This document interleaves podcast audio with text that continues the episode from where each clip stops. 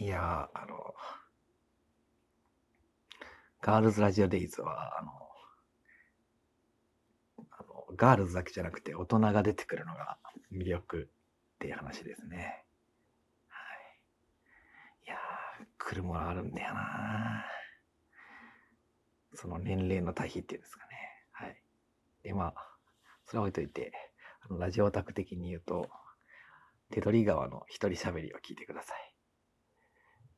キャッチセールスは以上ということで、後半戦です。コーナー参りましょう。基本的人権の反射日常業務。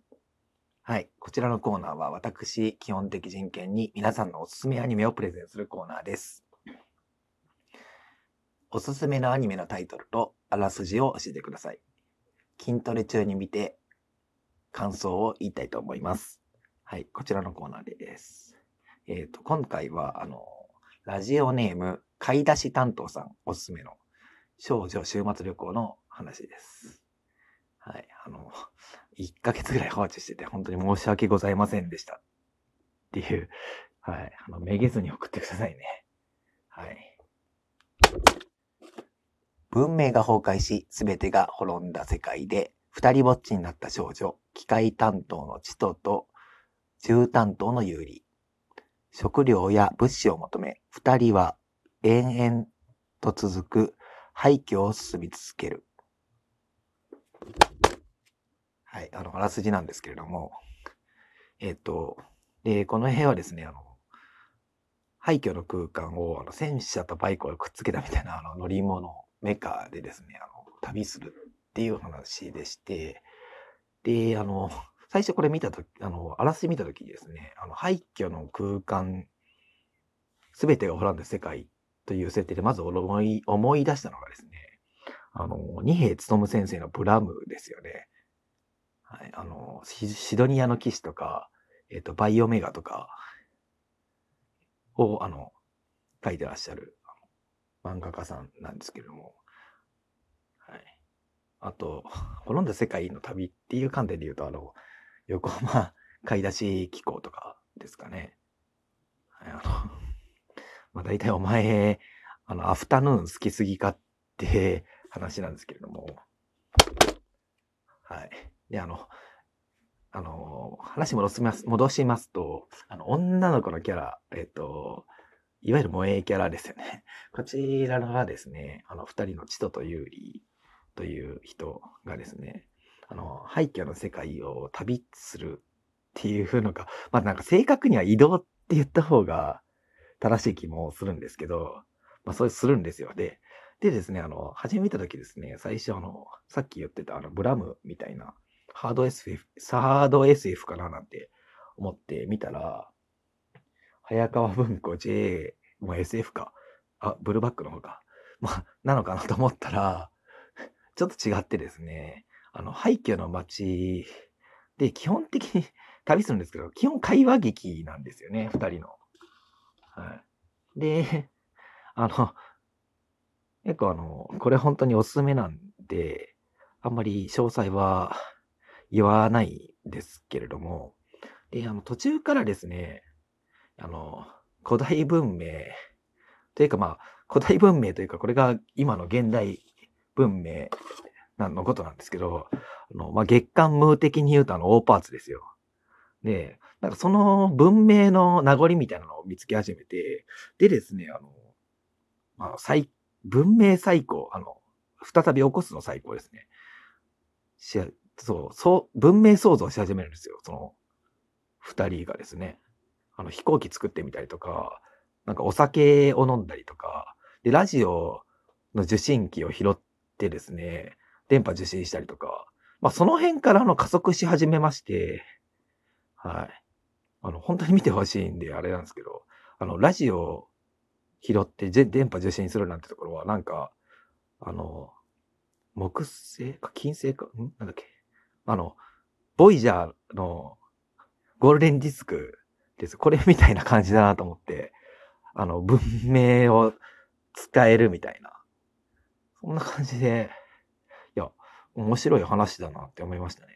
で、あの、まあ私はですね、あの、ユーリ、ユーユーリユーリ・アンドロポフじゃないですよ。ソビエトの書記長ですけど、それは。あの、ユーリ、あの、金髪キャラの方が好きですね。はい。で、あの、文、はい。で、いや、今、金髪キャラで、あれですけど、私金髪キャラ好き説が急に思いつきましたね。あの、古くあの、キルミーベイベーのソーニャちゃんとか、はい。あの、金髪豚野郎とかですね。まあ、これはあの、春風亭小朝なんですけど、やかましい。まあまあ、あの、沢村スペンサー・エリーとかですね。はい。まあまあ、そんな感じで。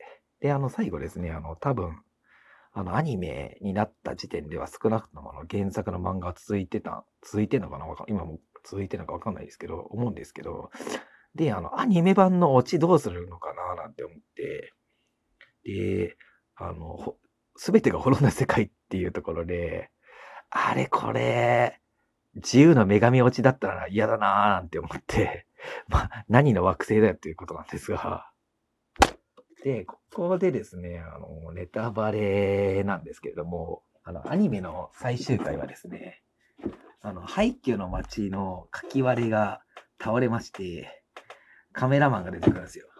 で、気づいたら、有利とチトがいるのは、松竹の撮影所。はい。で、チトと有利が踊っております。あお前どんだけ蒲田行進曲落ち好きなんだよってことなんですけど、はい、はい、はい。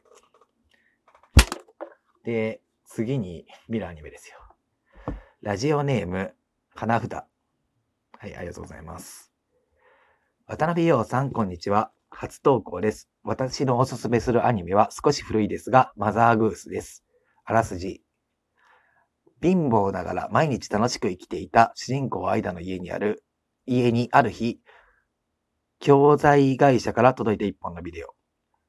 内容は普通の英語教材のようであったが、他に大した娯楽もないので、毎日見ていったところ、口から唐辛子が出たり、ラッパがでっかくなったりと、だんだん身の回りに異変が起こり始める。しまいには爪にテープを貼られ、あたしんちを上書きして、上書き録画されてしまい、発狂という内容です。無職の基本的人権さんが暇を潰すにはちょうどいいと思いました。もし見れたら見てください。ちなみに私は、ガルラジとかいうコンテンツ及び、深夜ラジオに関しての知見は一切ありません。よろしくお願いします。はい。あの、何が何だかわからないんで、あの、しかも私無職じゃないですからね。で、あの、このコーナーでですね、あの、ありもしないアニメタイトルをでっち上げて、デタラメなショートストーリーを送るのは絶対にやめてください。まあ、ただですね、あの、私も、あの、アニメに詳しいわけじゃないんで、まあ、本当にアニメ、本当にあるアニメと勘違いして読んでしまうこともあるかもしれないんですけれども、絶対に絶対にやめてください。はい、ということで、本日は小部長週末旅行を見終わりましたので、あの、本当にあの、おすすめのアニメ募集しております。ラジオネーム、平成のジングル。言語明瞭、意味不明瞭。渡辺陽本人の基本的人権ラジオ。はい、あの、これ新コーナー。オタク川柳、ツイッター俳句。はい。あの、これはあの、日本が誇る文化、川柳、俳句を送るコーナーです。あの、クールジャパンということで、ついのオタク、まあ、ついじゃなくていいんですけど、のわびさび、オタクのわびさびを送ってください。で、あの、最後に、あの、必ず作品のオタク記号を書いて送ってください。では、あの、例題参りましょう。オタクから信頼得ても利益なし。オタクから信頼得ても利益なし。はい。あの、こちらは、あの、記号、信頼です。続いて参りましょう。社会性、TL 眺めて武装する。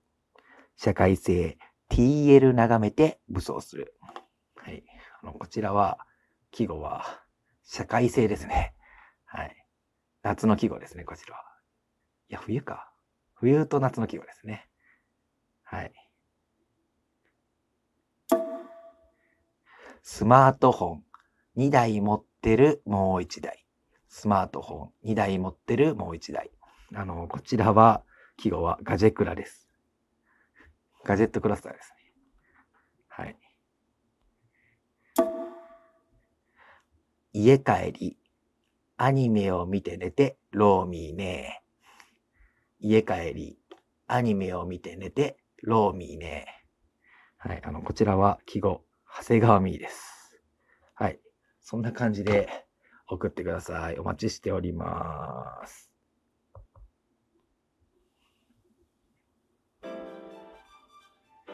ラジオネーム、日本政府のジングル。新型コロナウイルス感染拡大の影響により、令和元年度分の確定申告の期限は4月16日に延長されることになりました。忘れずに手続きしましょう。渡辺陽本人の基本的人権ラジオ。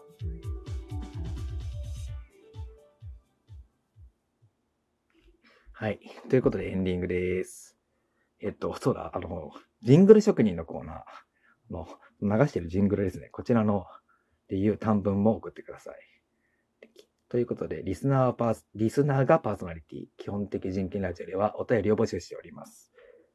基本的人権への知った激励バリ雑言、基本的人権の反射日常業務、オタク川柳ツイッター俳句、あと、ジングル職人のコーナー。まあ、こちらにフォームあるんで送ってください。それでは、また来世。